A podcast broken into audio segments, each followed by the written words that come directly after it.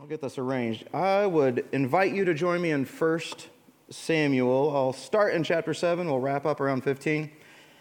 Oh, first service. Thank God for first service. Uh, they figured out that I made two separate handouts. This one has numbers 1 and 2, this one has numbers 3 and 4. You can't even be Lixdexix and make this work. So let's correct it now.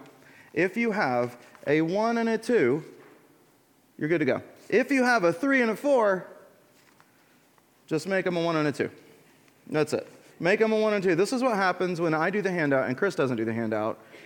And this is why we thank God for Chris. All right, so, uh, sorry, Chris Connick, our office manager, not having an identity crisis, at least in front of you. All right, we're in 1 Samuel chapter 7.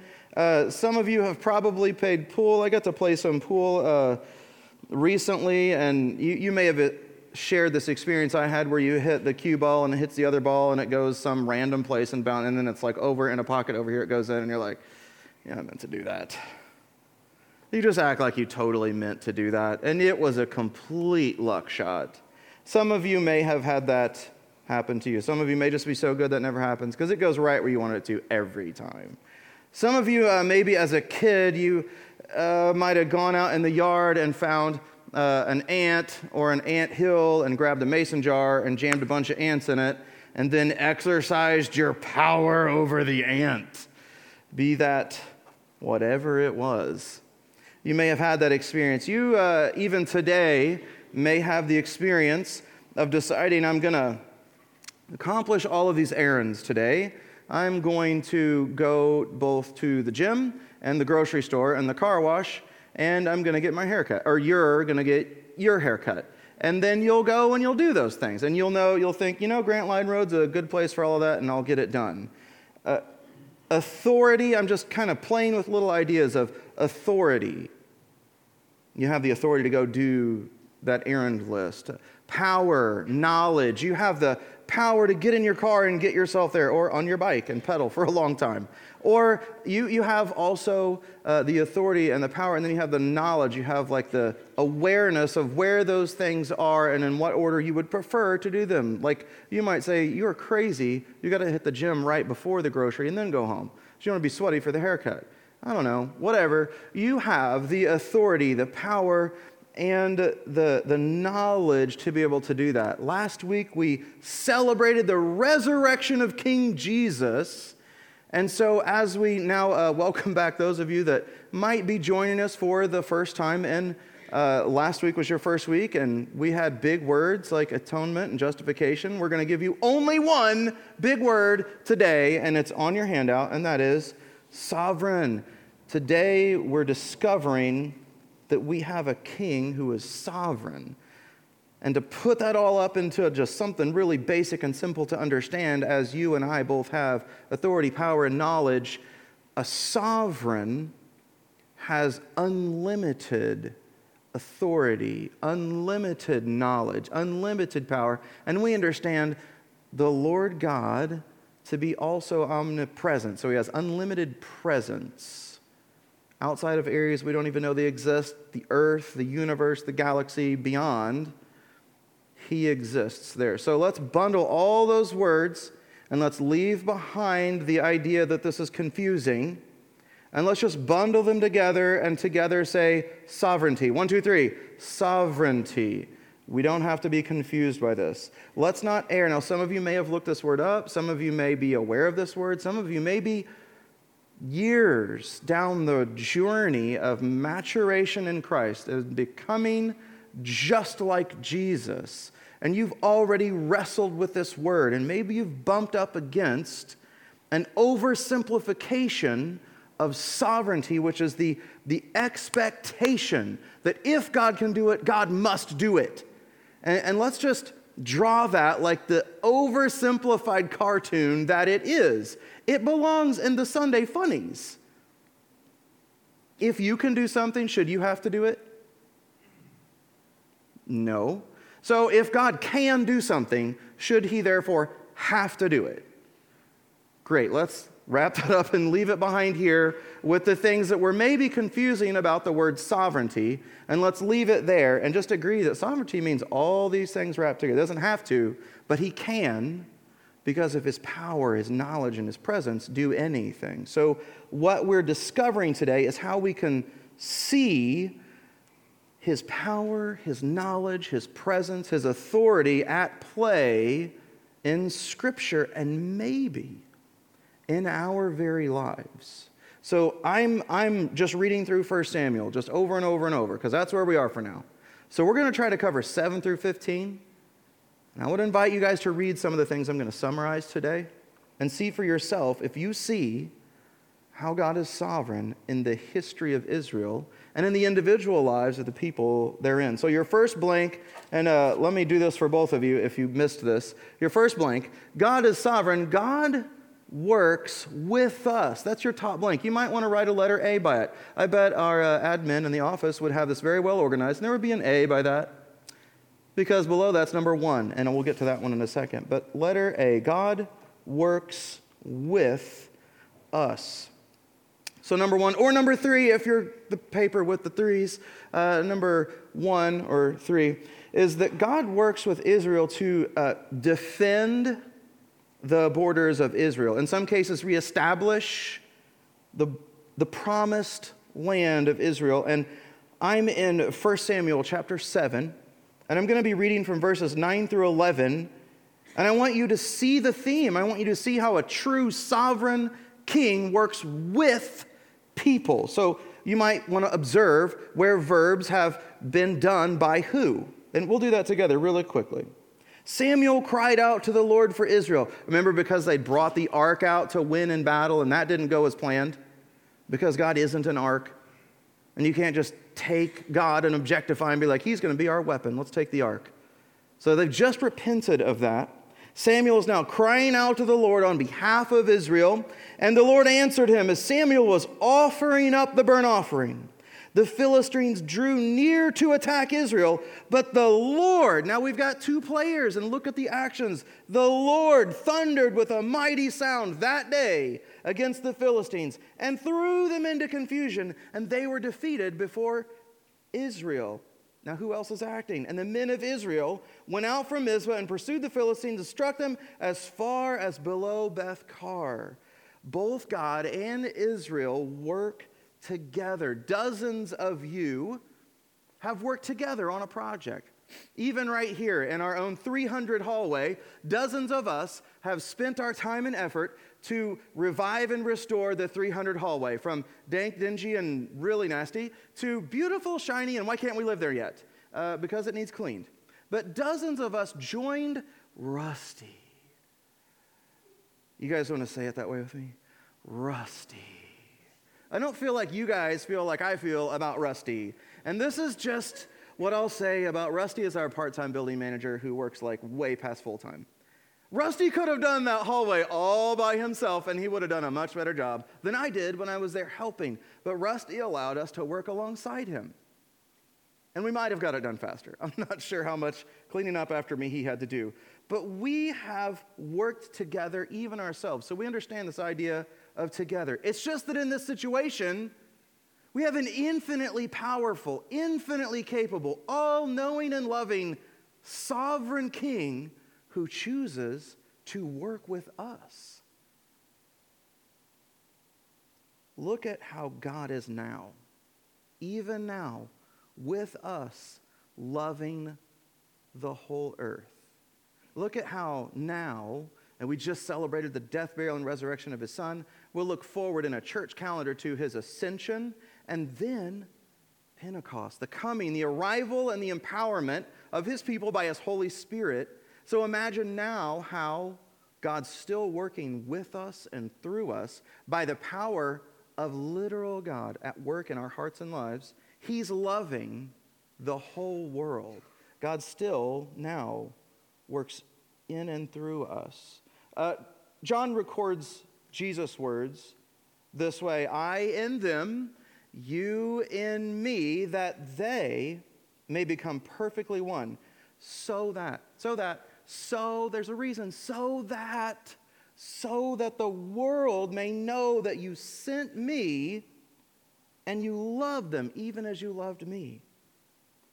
God works with us. He works with Israel, and God works also with Saul. And that's your number two or four. I'm not the handout guy. But uh, we got here, so let's get through that together. Two or four. Say, um, God works with Saul. God works with Saul in the same way he worked with Israel to defend, establish, strengthen, and maintain the borders of his promised land. And I want to summarize this story from 1 Samuel 11. I'll be summarizing 13 in a moment, so stay in those areas. 1 Samuel 11 tells the story of Nahash the Ammonite and his attack on Israel. He threatens, in fact, to gouge out the eyes of the men of the town of Jabesh and to force them then to become the slaves of the Ammonites. Just a cursory knowledge of the people of Israel. They were Hebrews in the land of Egypt under a certain guy named Pharaoh. And God delivered them because they're his people. Now somebody's coming along saying, I'm going to make them my people. How do you think that's going to go? Here's how it goes The Israelites bargain for peace and they don't get it, but they do get a break. They get kind of a reprieve in the battle. They get to take a breath or two or three. And they send for help to Saul, their new king. They send for help and they say, This guy's coming to gouge our eyes out and make us his slaves. And uh, it, the Bible says that uh, Saul is following these oxen behind a plow through a field, and he stops. He hears the wailing of the people of Israel, and he chops up a bunch of oxen and sends the chopped up pieces of oxen with messengers throughout the land of Israel. And here's what he says Imagine this being your leader Whoever does not come out after Saul and Samuel, so shall it be done to his oxen. Boy, they got a king, didn't they? Anyway, the result is 330,000 men arrive to fight on behalf of Israel. The men of Jabesh get word of their help soon to arrive, and they get their time extended a little further, and just in time, before the next day is even over, the Ammonites were defeated to such a degree that scripture says, quote, no two of them were left together. So God is sovereign, yet he chooses to work with Saul. He chooses to work with Israel to establish, I'm sorry, yes, to establish the borders of Israel and then to defeat the Ammonites. God is sovereign, yet he chooses to work with us too. So the Lord works in and through humans. That's a pretty big piece. That sets us apart from so many other religions. Our God can use us in accomplishing His perfect will. This is uh, probably how you're thinking about it. Oh, sure, He can. Um, Moses. Yeah, he let everybody out of Pharaoh. He, he can use people. Or Saul, or David, or Solomon, or he used Peter, of course, and then he used Paul. He can, he can use like Elijah from the Bible. But God can use simple everyday acts. I think it's important to remember a story like Margie's, who writes I was grocery shopping with my older son. He was two or three at the time. We knew that he was on the spectrum, but we didn't really yet know what that meant for us. What we were learning is that he could experience intense frustration. But the delay from his speech was so far back there that by the time he experienced that frustration and eventually was able to verbalize it, Lots of feelings had come out his mouth and his body. They weren't the words, I'm frustrated. He started to cry in the aisle of the checkout. He was losing his mind because I wouldn't get him this candy toy thing that he just had to have. And of course, the woman in front of us, you know, she's looking over her shoulder, shooting daggers. And eventually she sees, Be quiet. And my son, and I, I admit I probably should have taken him out of the store we don't have infinite money. My food was on the conveyor belt. I needed it for dinner tonight. We had to stay. Flustered, I fumbled through payment, jammed my groceries in bags, crushing the bread. Who knows about the eggs? I rushed to the parking lot. I put my son in the car.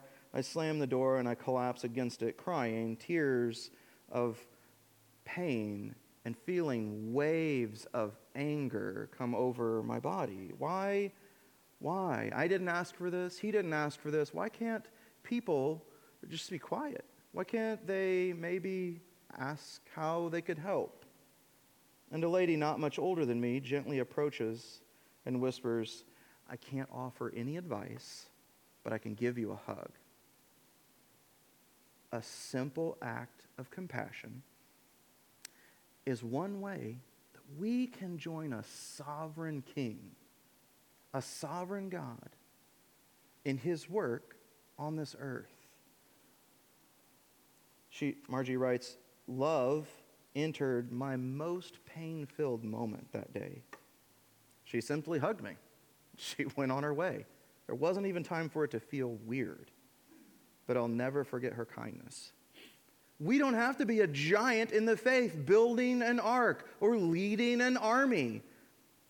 That we can join a sovereign king in living out his kingdom values as everyday people, becoming fully devoted followers and image bearers of Christ to a broken and hurting world when we offer compassionate action. So, to review there, we've got um, what I'm guessing uh, our office manager Chris would have said is A, God is sovereign, God works with us. God is sovereign, God works with us. He worked with Israel, He worked with Saul, and He works with us uh, like a vulture circling a carcass. The dude is looking for a parking spot. You've all been there yourself. You just really want to not park in the North 40. He's looking for a parking spot. He's getting super frustrated. Can't find a spot. Don't even want to go shopping. I hate the store. Okay, gonna make a deal with God. God, if you just give me a parking spot, give me a good parking spot, I'll go to church every Sunday. And it's right about that time that the clouds part and the sun shines down on a spot right by the front door. And he says, Never mind, I found one. This is what uh, our next blank is God is sovereign. God works in spite of us. God works in spite of us. So I'm going to summarize first. I'm going to read. I'm sorry. We're going to read. We're not summarizing yet. I'm going to read, and I would like you to be looking for three words He will take. But let me set this before, uh, before we read it. This is your blank number three, or number one. Uh, God works in spite of Israel. I don't think we have a slide for this. This is my fault. Um, God works in spite of Israel. So let's set the scene before you guys start counting he will take. Uh, this, this time is when, uh, do you remember when the people of Israel didn't really like Samuel's sons, maybe from a Sunday or two ago? And they said to Samuel, Dude, you're old. We want a king like the rest of the nations. It, uh, Samuel records it this way in the book Now appoint for us a king to judge us like all the nations. So we've got sin right here because they want to be like other nations. And then we do have some sin here, but let's be really clear that God did set in their hearts, and this was in Genesis, the concept of a king. So God foresaw the need for a specific kind of king. And we'll see how Saul lives up to that, and then how Saul images Jesus, like you and I try to do. So this is right after Israel says, Now appoint for us a king to judge us like all the nations. This is what I want us to see. Uh, uh, you're counting. He will take Okay, so God gives them a king, and then here's his warning from Samuel. You're going to count, he will take, and see how many we got there. Uh, so Samuel told all the words of the Lord to the people who were asking for a king from him. He said, These will be the ways of the king who will reign over you. He will take your sons and appoint them to his chariots and to be his horsemen and run before his chariots. And he'll appoint for himself commanders of thousands and commanders of fifties, some to plow his ground, reap his harvest, make his implements of war, and the equipment of his chariots. He will take your daughters to be perfumers and cooks and bakers. He will take the best of your fields and vineyards and olive orchards and give them to his servants he will take the tenth of your grain and of your vineyards and give it to his officers and to his servants. He will take your male servants and female servants, and the best of your young men and your donkeys, and put them to his work. He will take the tenth of your flocks, and you shall be his slaves. And in that day you will cry out because of your king, whom you have chosen for yourselves. But the Lord will not answer you in that day. We can see a beautiful picture of God's sovereignty here. Number one, because we're not the Israelites. I know I love to think that. But we can see a beautiful picture of God's sovereignty, his infinite power, his infinite knowledge, his infinite wisdom, his infinite capacity to act. And we can see it at work here as he accomplishes his purposes in spite of Israel. And we see that because Israel, remember, they sinned when they said, Samuel, you're old, give us a king like all the other nations. And they rejected God as their king. So we're starting to develop a little bit of a picture of who our king should be and what our king should look like. And sometimes that's not necessarily a comparison as much as it's a contrast as we look at the lives of different leaders through Scripture. So here is, that's a digression, but let's get back. Here is how a sovereign king, a, a perfect king of kings, one worth following, can execute both judgment and his will in spite of Israel or you or me here's how a sovereign God can operate. He can give them a king that both images the idea that you need a king, and he can give them a king, and through the free will of that king and those people, continue to work his will by judging them for their sin and by beginning to show them what a king should look like in their lives. God is sovereign in spite of Israel's actions. All right, this will be, uh, I think this is number four or number two, depending on the paper you picked up. Right here, I think some of you who are like masters of logic and maybe uh, deduction, you already know what this is, don't you? God is sovereign and works in spite of who? In spite of Saul. God is sovereign and works in spite of Saul. I want to summarize this is uh, 13. Saul had, is it 13? Let's make sure it's 13 before I tell you that, because some of you may want to follow along. I think this is Saul's action. Yeah, 13. So Saul had reigned for two years, yep, as king. Uh, and he'd mustered this army of about 3,000 to be like the full time army defeating uh, little uprisings along the borders of Israel, establishing her boundaries of that promised land. And he was, he was doing something else that's important to note. And we're talking about how God is sovereign and still working with Saul and now working in spite of Saul because Saul, really Jonathan, in the case of chapter 13, has defeated some people. And then Saul claims the victory. And his troops are defeating the Philistines and Saul is claiming the victory. So it both encouraged the people he's leading, but it also kind of pumped him up artificially. It created a Saul that didn't actually exist. And then when trouble came, Saul had to be what he agreed that he was, what he pretended to be in front of Israel. What he pretended to be was like a king that they needed and like a king that God's people deserve. But he wasn't that king. He encouraged the people, he got them on the battlefield, but he failed to perform when the going gets tough.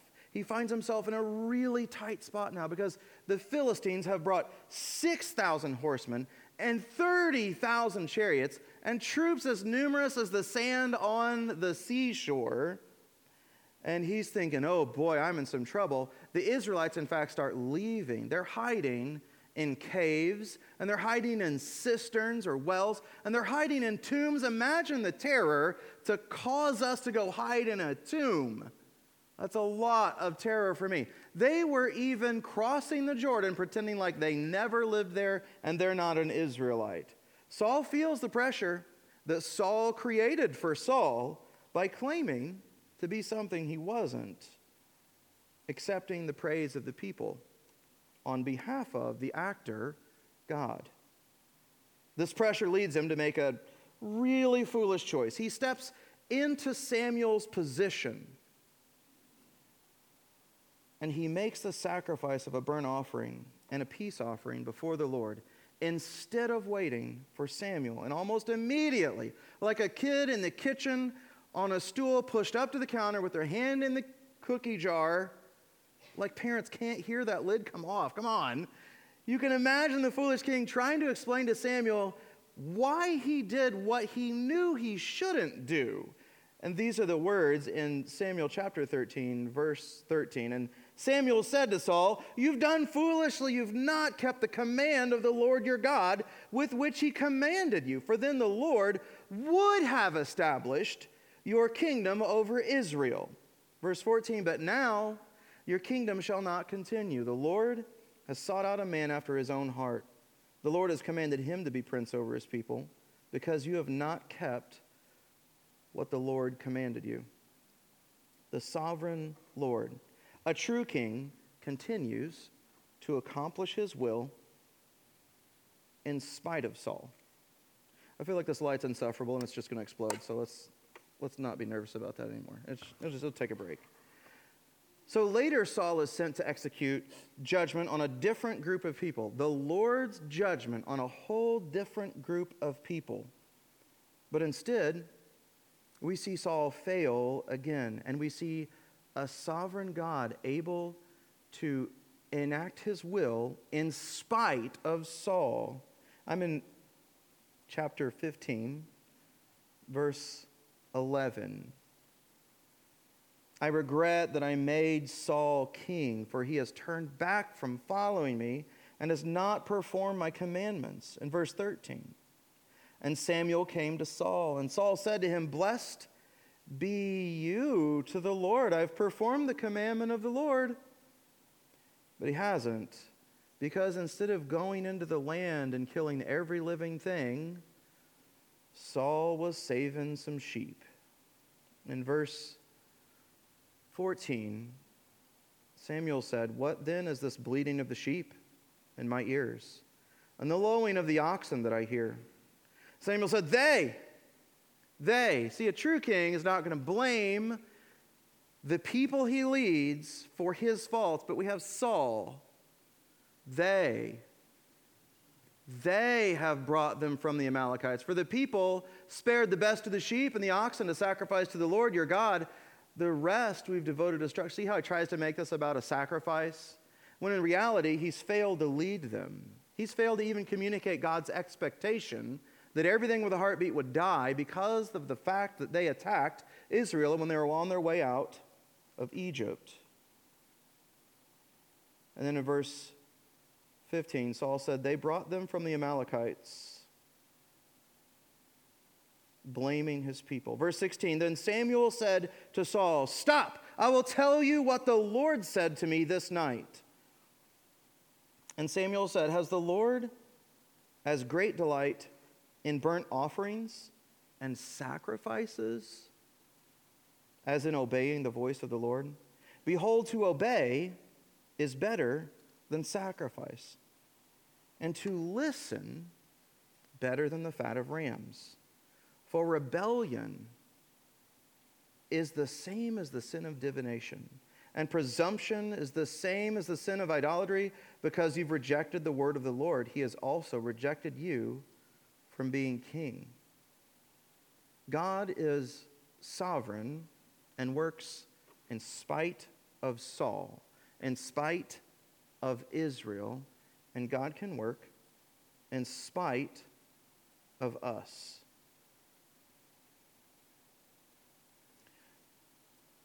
The time was 7:49 a.m., December 7th, 1941.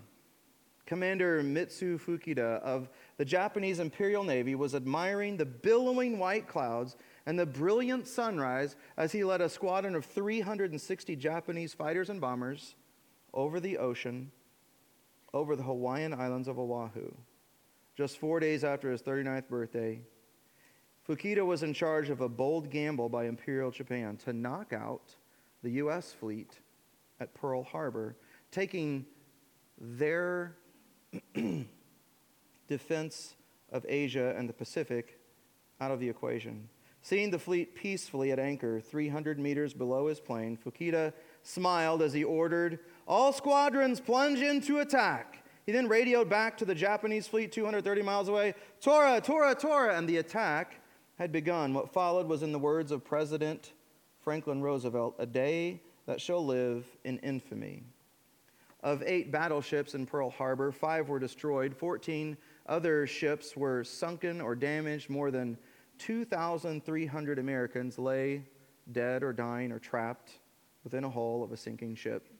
Fuchida later described the day as the most thrilling exploit of my career. At that same time, Sergeant Jacob, Sergeant Jacob DeShazer of the U.S. Army Air Corps was on KP duty. He was peeling potatoes in a base in Oregon, and upon hearing the news over the radio, he flings the potato at the wall, at the wall splattering. He says, Those Japs are going to pay. The down payment for DeShazer was then to join a volunteer special squadron formed by Colonel Jimmy Doolittle, whose mission was to take the war back to the Japanese in a daring bombing raid over Tokyo using B 25 bombers taking off from a USS Hornet. In military terms, the Doolittle raid of 1942 was only a pinprick, but as a morale booster for Americans, it was a stunning success. But DeShazer's B 25 ran out of fuel before it could reach a safe area in China. He and his crew were forced to bail out over Japanese held territory. DeShazer and his crews would spend the next 40 months as prisoners of war in Japan, 34 of them in solitary confinement, during which they were routinely tortured and deprived, deprived of basic needs. His already burning hatred of the Japanese was fanned into an inferno. DeShazer barely remained alive. His solitary confinement gave him time to ponder the human condition. Why war? Why hatred? What could possibly cause this amount of hate between humans? And he started barely, faintly remembering some Sunday school lessons from childhood. He asked his Japanese guards for a Bible for two years. And finally, he received it. He devoured the text of the scriptures, of the living word of God began to invade his heart and to begin to transform his mind. Lessons on mercy, forgiveness, redemption began to change who he was. I discovered, he wrote, that God had given me new spiritual eyes, and that when I looked at the enemy officers and the guards who had starved and beaten me and my companions, so cruelly. I found my bitter heart turned soft, changed even to compassion, to loving pity towards them. I prayed for God to forgive my torturers, and I determined by the power of Christ at work in my heart and life to return to these people with a message of salvation I myself had received. In August 20th of 1945, a smiling Japanese guard swung open DeShazer's cell door and said, War over, you go home now. DeShazer wrote a book called I Was a Prisoner of Japan. And after studying at Seattle Pacific College, he returned to Japan, this time as a missionary to his former enemies. Only a sovereign God, only a, a rightful king only a king who's fit to rule, like a king of kings, like a king who's infinitely powerful, infinitely knowledgeable, infinitely present, has what it takes to take from a war, from a prison cell, from torture and beating and hatred, and to redeem that, to create the only person that knows what those people have done, the only person who can identify with just how wretched those lives that they lived were when they were the ones torturing those prisoners. Only one could reach them, one like DeShazer. You see, only a sovereign God can take a disaster like that and bring life. We just celebrated a week ago. Only a, only a sovereign king, a king of kings, could take death and bring life. And it's what he does in our hearts and our lives. And friends, if you're not believing that today, you've got to. He wants to turn our death and our brokenness into life, not just for us, not just for our families, for a world that's broken and out there in their own way, like torturing people in a prison cell, maybe of a bedroom of a kid that really needs to live somewhere else now. We've got two more blanks. Uh, your, your second to last one is God is sovereign. God works both with us and in spite of us. God works both with us and in spite of us. Can I have the proverb before we go on to the next slide, that Proverb 16? So many of you probably memorize this, but this is kind of the verse that summarizes it, how God works with us and in spite of us. Many are the plans in a man's heart, but the Lord determines his steps. And I'm, I'm willing to bet that for some of you, your, your heart right now is tending towards what Paul wrote to the Romans. Uh, can we go to the Roman side, Romans 8? And you already know 28, but God, we know that God, God, for those who love him, works everything together for the good of those that love him and are called according to his purpose. And then he, uh, he has inspired Moses to write it this way in Genesis chapter 50, verse 20. Uh, As for you, you meant evil against me, but God meant it for good, to bring about that many people should be kept alive as they are today. So let's fill in our last blank. And this is that slide I had you skip. God will work out his will. God is sovereign. God will work out his will. I wonder what today God might be using in our lives. We can remember very early in the book of Samuel the story of Hannah, how she faithfully suffered, how she faithfully walked through pain and trusted God alone in the midst of her pain. And what did God bring out of a life filled with pain, years of being made fun of for being barren? A son, Samuel, who leads Israel through so much turmoil. I wonder what God wants to do, what God maybe even today Maybe last week, maybe you're encountering this week, I'm not sure, but I'm wondering what God wants to be doing with an area of brokenness in your life. An area where sin has a stronghold and it started to inch its way up onto the throne of your heart and it's squeezing out the only rightful king. I wonder if maybe somehow you have made space for some kind of a disobedience to the only rightful king and you are giving that space over to a, a habit or a desire that is just not in line with the values of a kingdom of God. It prevents us from living the way that God would, would live through us if we would let Him. I'm, I'm wondering if maybe He wants to, just like He did with DeShazer, to, to maybe take the brokenness that's, that's started to creep up onto the throne of your life. You've given it space and you, you devote time to it, even allowing it to become something you think about more often than you don't. And I wonder what God wants to do in redeeming that and cleansing it from our hearts and then allowing it to be used for His glory. Because a rightful king, a king of kings, an infinitely powerful king, of course, should only then demand that he receives glory. It's the only rightful thing a righteous king should do. I wonder what God might be using in your life. Maybe it's pain, maybe it's loss, maybe it's this overwhelming sense that you have failed your family or your friends or even the Lord. And I wonder if, the, if if the Lord wants to turn that into something, but if you've been hearing a different voice that says, you are the broken one, you are the damaged one, you are unable to ever be used by God. And I want you to know today, friends, that that's the voice of the accuser. That's not the voice of the rightful king. He laid his life down. We don't have to believe that trash.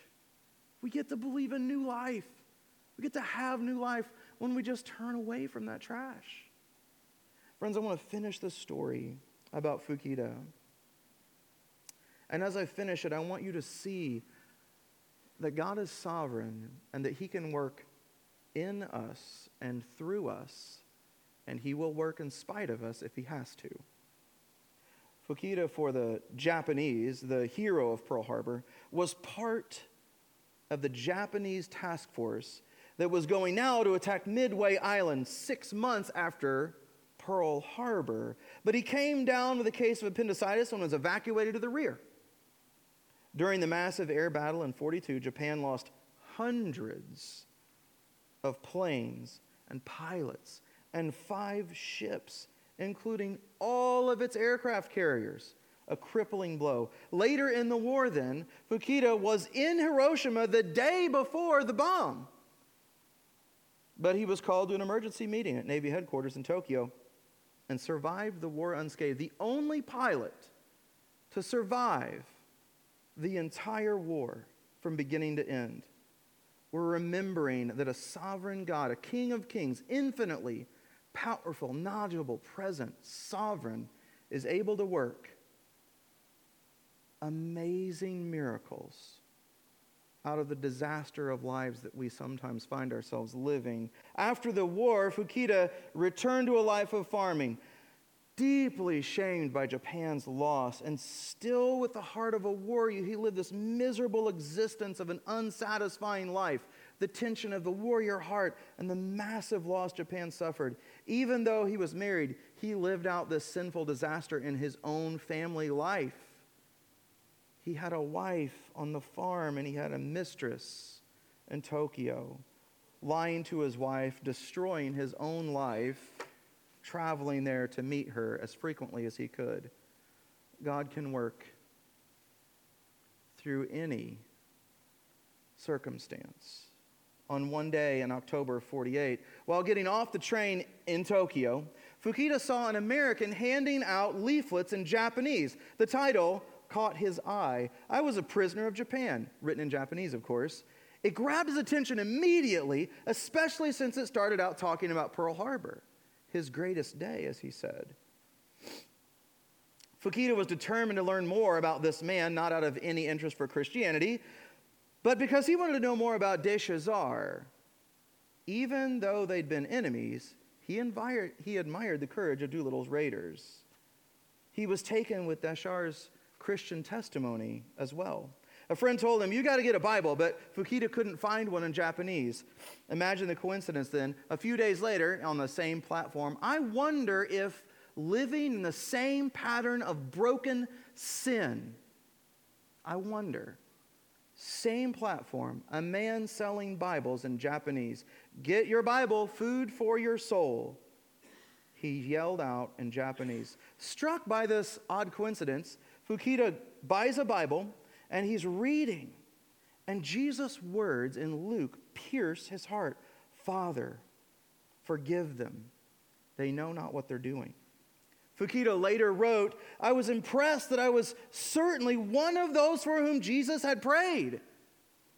The many men I'd killed had been slaughtered in the name of patriotism, for I did not understand the love of Jesus. He changed from a bitter ex war hero to a man representing Jesus on a new mission. Fuchida went on to become an evangelist in Japan and in Asia, and eventually met the man who brought him to Christ, Jacob DeShazer. 67 years the men were bitter enemies. Today, they're eternal brothers, a testimony to the power of a rightful king, a sovereign king, a king who deserves our everything. A king who says, I'm going to take all the disaster that the evil one's brought on your life, that you've agreed to partner with him, all the brokenness and all the pain, and I'm going to take that and turn that into something beautiful, maybe for you, maybe for your family, maybe for people that aren't even here yet, but need to be part of my kingdom and my family. And by God's grace, Georgetown Christian, as we, as just everyday people who maybe need to meet someone in a parking lot and express the compassion that we ourselves have experienced from his body here, maybe, maybe we get to show his love to someone who doesn't know him, who doesn't experience that redemption and that power of love at work in their hearts and lives. Maybe it will be because God is working with us. And maybe God will express his love in spite of us. And the choice is yours. If you have a decision to make this morning, I invite you to come to the front while we sing. You may want to accept Christ for the first time and say, My, my life needs redeemed. I've never had Jesus on the throne of my heart, and he's the only rightful king to rule my life. Maybe that's a decision you've got to make this morning. Maybe the decision that you've got to make is I have been letting something cre- just creep up into the throne of my heart, and it is destroying my life. And I want to yield my life again to Jesus. And you want help walking through that. It's your time.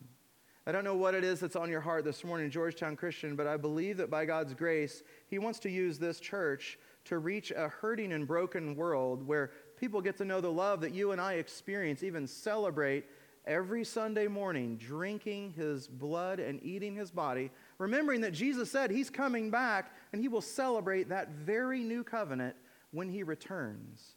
Maybe there are those that need to be here because of a sovereign God, a rightful king at work and your heart and life. Would you pray with me this morning? Our Father God, we're, we're praying that you would be making each of us into the image of your Son, Jesus, a perfect King.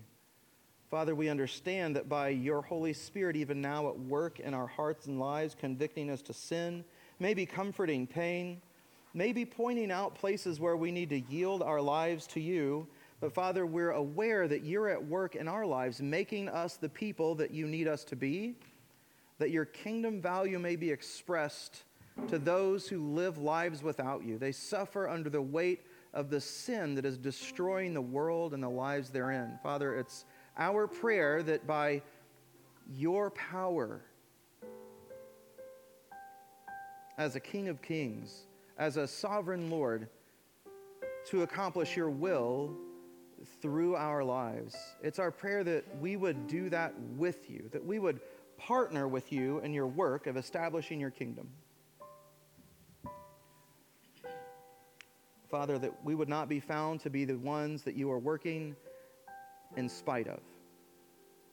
Father, by the, the power that is in the name of Jesus, and by the power that you have alive and at work in each one of our hearts by your Holy Spirit, would you bring your kingdom here? Would you help us to live as citizens of your kingdom, representatives of your love for a world that is hurting and broken?